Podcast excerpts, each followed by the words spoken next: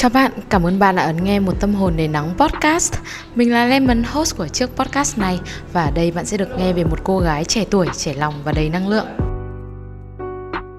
Xin chào tất cả mọi người, lại là mình Lemon đây và cảm ơn mọi người đã quay trở lại với podcast của mình Hello Sunshine. Thì ngày hôm nay mình đang à, thu âm ở một quán cà phê bởi vì uh, mình thích thôi một quán cà phê chỉ có thế thôi ấy. thế nên là nếu như là mọi người có thấy âm thanh nó rất là ồn ào cũng không hẳn là rất là ồn ào đâu bởi vì mình sẽ lọc âm các thứ nhưng mà nó sẽ có những cái tạp âm xen vào thì mọi người sẽ um, thông cảm cho mình một chút và cứ coi như là mọi người cũng đang ngồi nhâm nhi một tách cà phê ở một quán cà phê và ngay kỳ podcast này đi ha thì chủ đề ngày hôm nay mình nói đến chính là tình thầy trò lúc mà mình viết kịch bản cho cái podcast này cũng khuya khuya muộn muộn rồi. Nhưng mà bởi vì cái lúc đấy cảm xúc của mình nó lên rồi dào ấy, cho nên mình đã muốn ghi lại thật là nhanh vài dòng suy nghĩ. Chủ đề hôm nay có vẻ là sẽ khá là hoài niệm đối với mình cũng như đối với các bạn đã lên đại học hoặc rời xa con đường học tập trên trường hay là trên giảng đường rồi thì mọi người cuộc đời mỗi con người sẽ luôn có một người giáo viên mà mọi người yêu quý nhất, luôn có một người mà mọi người dành hết tất cả tình cảm và sự kính mến trân trọng. Bản thân mình cũng vậy từ ngày đầu tiên mình viết cắp sách đến trường cho đến thời điểm hiện tại thì mình đã học qua không biết bao nhiêu là người giáo viên rồi. Mà để kể ra thì ôi nó rất là dài và khó nhớ. Chúng ta đi học trên trường 12 năm đèn sách rồi chúng ta còn đến các lớp học thêm học nếm vào mỗi cuối tuần cũng như là à, mỗi buổi tối đấy. Dưới sự chỉ bảo của biết bao nhà giáo người đồng hành với ta lâu người đồng hành với ta trong một khoảng thời gian ngắn người thì để lại thiện cảm người thì lại để lại ác cảm. Và thậm chí là có những giáo viên còn khiến ta tổn thương ta đau, ta khóc, nhưng có những người giáo thì lại xoa dịu tâm hồn của ta. Cuộc đời người thì không biết bao nhiêu nhà giáo nữa sẽ trở thành thầy của ta. Thế nhưng ấn tượng sâu đậm nhất trong lòng ta, ghi dấu không phai trong lòng ta, chỉ có một vài người thầy, người cô mà chúng ta suốt đời chân quý tất nhiên là đã làm nghề giáo thì ai cũng đáng được trân quý, được hàm ơn. Nhưng để mà trở thành người mẹ, người cha thứ hai của ta, để mà khiến ta mãi khắc cốt ghi tâm thì chỉ có vài người. Chúng ta phải thực tế với nhau là, thẳng thắn thừa nhận với nhau là không phải cứ là thầy, là cô của mình thì sẽ có được sự yêu quý của mình kính trọng thì có thể.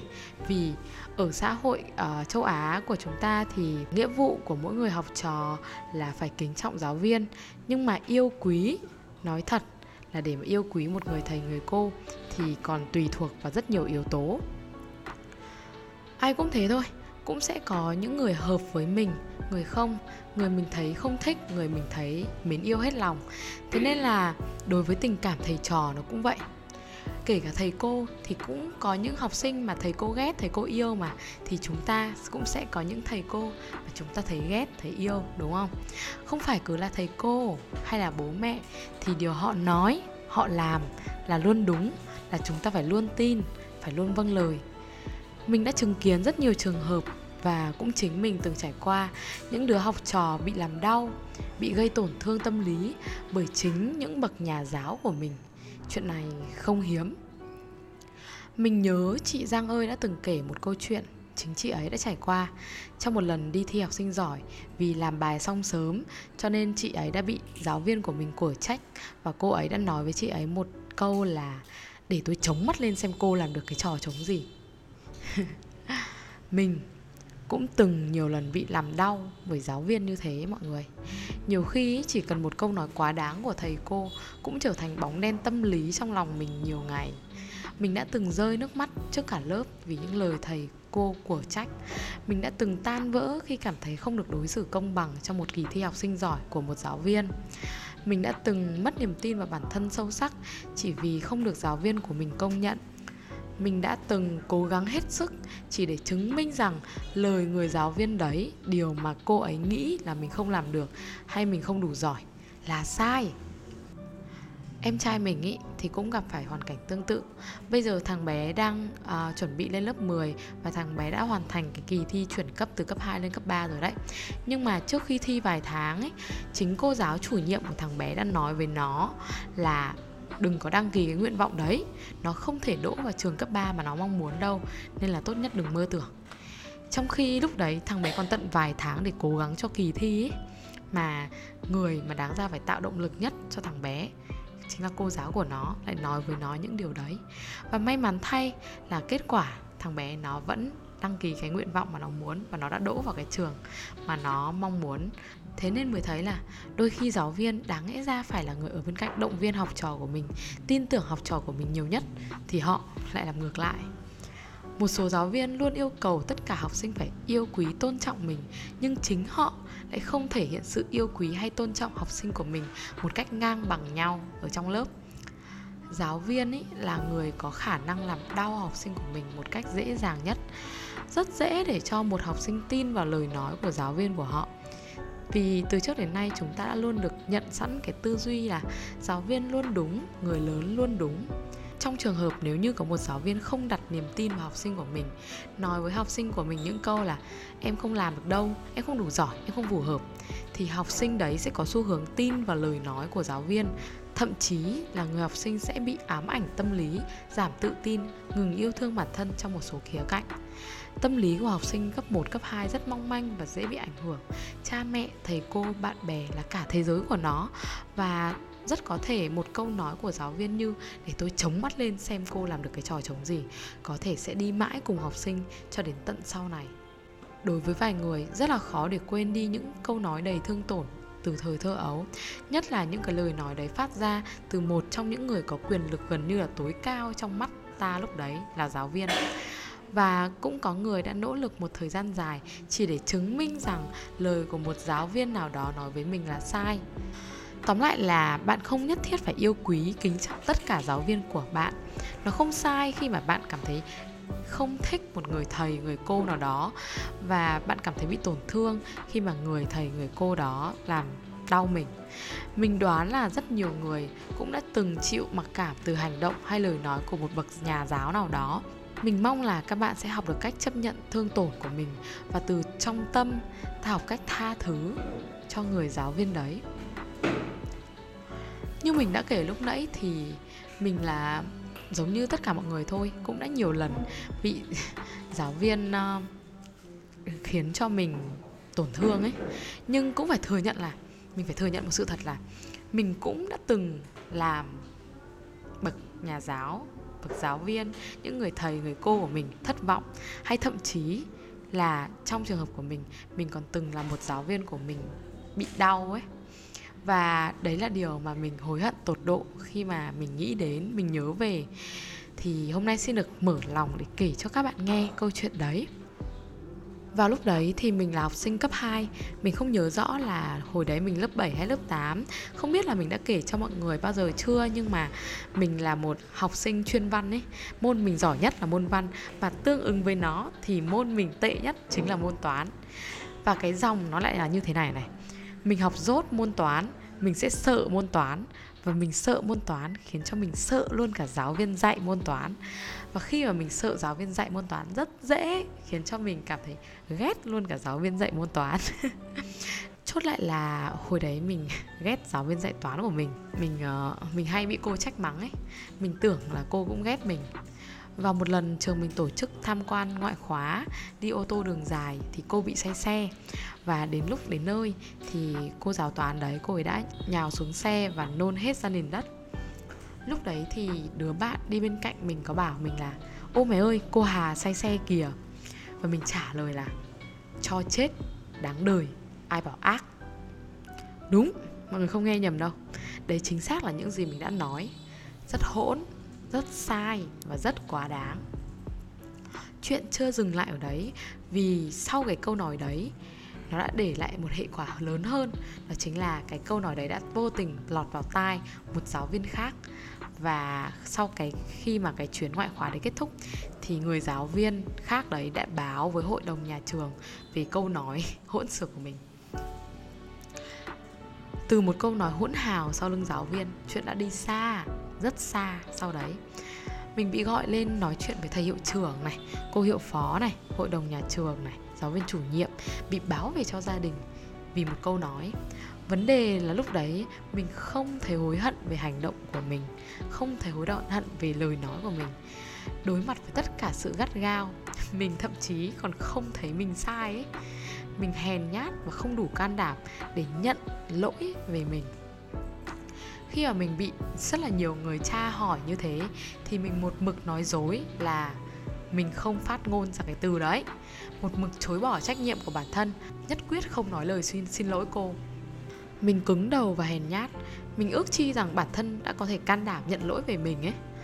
Mình chỉ thực sự hối hận cho đến khi mà chính người giáo viên dạy toán, người mà bị mình nói xấu, gọi mình ra nói chuyện riêng mình đã rất sợ hãi vào cái thời điểm mà ở trong lớp ấy cô gọi mình ra, cô bảo, châu anh, ra đây nói chuyện với cô.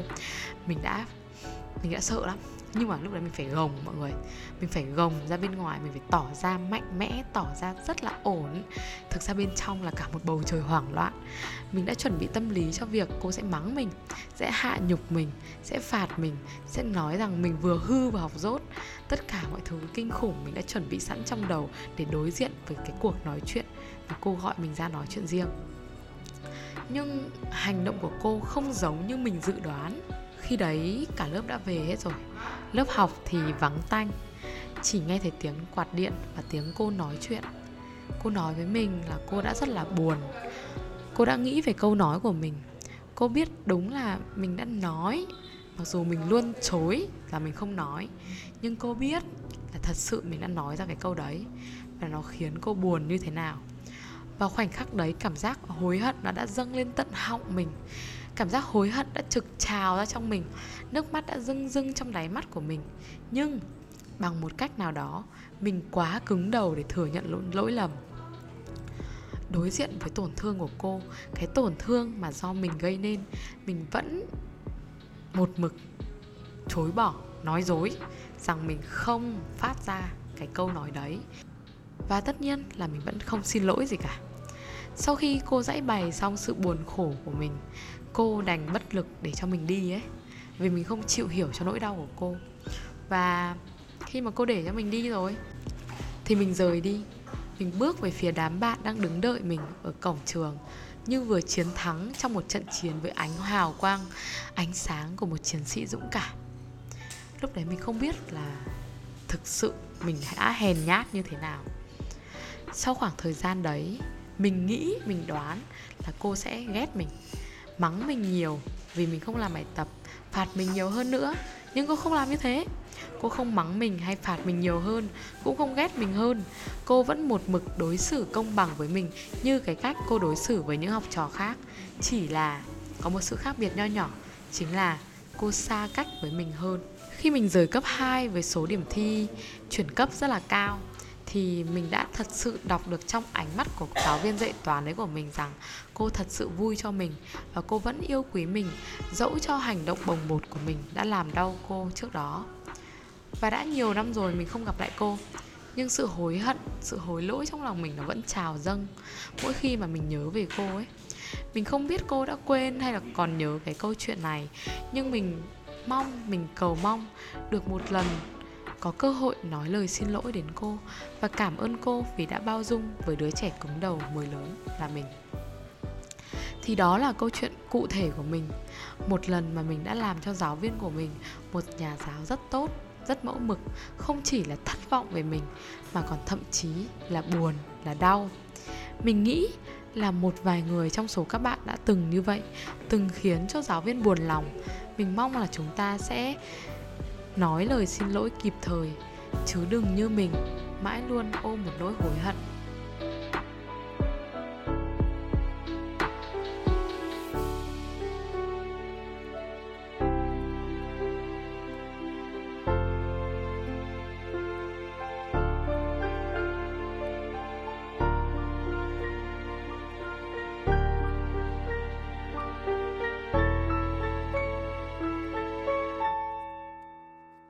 Podcast đến đây cũng hơi hơi dài rồi nhưng mà mình vẫn chưa nhắc đến một người giáo viên mà mình coi là cha là mẹ là người mà đã nhiều lần chữa lành tâm hồn cho mình đúng không mọi người chúng ta ấy thực ra sẽ luôn có người giáo viên như thế ở trong đời đấy Đấy là lý do mà các bạn vẫn thường xuyên nhìn thấy hình ảnh một học trò cũ đã trưởng thành, có gia đình riêng và có con cái dẫn cả gia đình của mình về thăm thầy cô cũ. Bởi vì những nhà giáo đấy có ý nghĩa rất lớn trong cuộc đời của họ, mà bất kể chặng nào của cuộc đời họ cũng không bao giờ quên. Có một người giáo viên rất quan trọng ở cuộc đời của mình như thế. Tên của cô là cô Đồng Hương. Cô từng là giáo viên chủ nhiệm lớp 10 của mình, Tiếc thay là cô nghỉ hưu vào năm mà bọn mình lên lớp 11 Nhưng cũng may mắn là bọn mình, cô trò vẫn giữ được kết nối với nhau bởi vì mình đã tham gia lớp học thêm văn của cô cô là người giáo viên mà mình không biết dùng từ nào để diễn tả. Mình chỉ biết là rất tuyệt vời thôi ấy. rất là undescribable ấy mọi người. Mình yêu cô vì nhiều lý do, vì môn học cô dạy, vì giọng cô truyền tải, vì những câu đùa của cô trong lớp, vì cách cô đối xử với các học sinh, vì những dòng tin nhắn của cô, vì tư tưởng hiện đại của cô. Nhưng có lẽ lý do khiến mình yêu cô nhất là cô đã chữa lành tâm hồn bé bỏng của mình nhiều lần khi mà mình suy sụp mình thất vọng về bản thân mình mất niềm tin vào chuyện học hành mình sợ rằng sẽ khiến cô thất vọng nhưng cô lại chính là người tin mình an ủi mình. Lời cô an ủi không phải là những lời dài cả một trang văn. Không cô thường chỉ an ủi mình bằng những câu nói rất ngắn ấy, bằng lời hoặc bằng tin nhắn. Một hai câu nói ngắn gọn xúc tích cùng dấu chấm câu chấm than rõ ràng làm lòng mình nhẹ nhàng hơn nhiều lần giúp mình nhìn đời nhẹ nhàng hơn nhiều phần Suốt 3 năm cấp 3 của mình, cô trò mình đã dành rất nhiều tình cảm cho nhau. Mình luôn là một đứa chim non bé nhỏ yếu ớt cần những câu nói thấu tình đạt lý của cô chỉ bảo. Đến khi mình lên đại học, mình ra trường, chưa bao giờ mình quên cô. Mình luôn nhớ những sự kiện đặc biệt để dành lời chúc đến cô. Nhưng mà mình ghét bản thân mình ở một chỗ là mình hay bị ngại khi mà mình tự nhiên nhắn tin, nói lời chúc, lời yêu thương đến thầy cô ấy.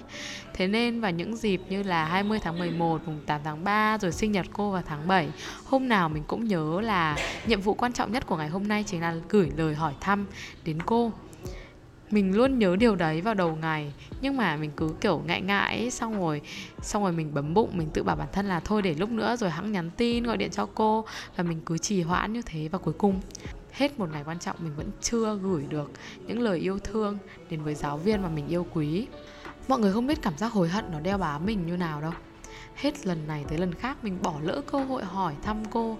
Mà ngày thường thì mình lại ngại, mình không dám tự nhiên nhắn tin hay gọi điện cho cô. Cái sự tội lỗi nó cứ đeo bám mình mãi, nhiều tháng, cả năm trời, chỉ vì chỉ vì mình ra trường rồi mà mình chưa một lần có can đảm để hỏi thăm người giáo viên mà mình kính trọng, trong khi mình vẫn luôn nghĩ về cô rồi mình nghĩ là không biết là cô sẽ nghĩ sao về mình. Cô có thấy mình là một đứa học trò lạnh lùng thờ ơ không? Cô có thấy mình không hiếu thảo không? Mình thậm chí còn nặng lòng đến nỗi mình hỏi mẹ mình. Mình kể cho mẹ mình đã thấy tội lỗi bao nhiêu khi mà ra trường không một lần hỏi thăm cô giáo cũ ấy. Mặc dù là từ lúc mình ra trường đến bây giờ cũng chỉ được gần một năm thôi. Mẹ có khuyên mình một điều rất là đúng. Mẹ bảo là mình cứ hỏi thăm cô một cách tự nhiên và ngẫu nhiên thôi. Không cần phải chờ đợi ngày nào đặc biệt cả. Chỉ cần cầm điện thoại lên và hỏi thăm xem là dạo này cô có khỏe không chuyện dạy học của cô như thế nào rồi rồi hẹn một ngày gần nhất về thăm cô. Đâu có gì to tát và khó khăn đâu mà mình phải ngại. Thế là sau khi được mẹ cho ý kiến thì uh, mình vẫn còn lưỡng lự khá là nhiều vẫn còn uh, phân vân nhiều. Nhưng cuối cùng vào một đêm nọ gần đây thôi mình đã lấy được can đảm để hỏi thăm cô mọi người biết là cô trả lời mình như nào không? Không như mình nghĩ, cô không hề trách mình nửa lời vì đã không quan tâm gì đến cô trong thời gian qua. Thay vào đó, cô vẫn vui, một niềm vui thật sự vì cô trò được nói chuyện. Mình kể cho cô một chuyện vui trong đời của mình và cô chúc mừng mình ngắn gọn như cô vẫn luôn như thế. Vài dòng tin nhắn, vài cuộc trò chuyện với cô thôi mà lòng mình nhẹ bẫng đi bao nhiêu phần, như chút bỏ được gánh nặng của sự tội lỗi với bản thân trong nhiều tháng vừa qua và phải có một tình cảm vô cùng đặc biệt với những người giáo viên đặc biệt như thế. Thì mình mới nhận ra được là tình thầy trò là vô cùng thiêng liêng và đáng trân trọng. Nếu như không có những người giáo viên như vậy xuất hiện trong đời, khó để lớp trẻ bọn mình thấm nhuần được thứ tình cảm mang tên thầy trò. Đứa trẻ nào khi làm bài tập văn hồi lớp 5, lớp 6 cũng đúng như một con vẹt. Thầy em tóc đã điểm hoa dâm, không biết đấy là dấu hiệu của tuổi tác hay do bụi phấn. Thầy đã đưa không biết bao nhiêu lớp học trò đến con đò tri thức, chúc cho thầy luôn khỏe mạnh để có thể dẫn dắt được những chuyến đò qua sông. Nhưng chúng ta thật sự hiểu được tình thầy trò không?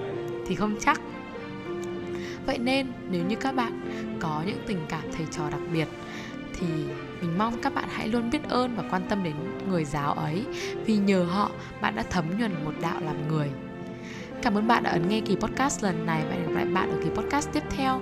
Follow mình trên TikTok và những nền tảng mạng xã hội để kết nối với mình nhiều hơn nhé. Mình là Lemon và bạn luôn là một tâm hồn đến nắng. Bye bye.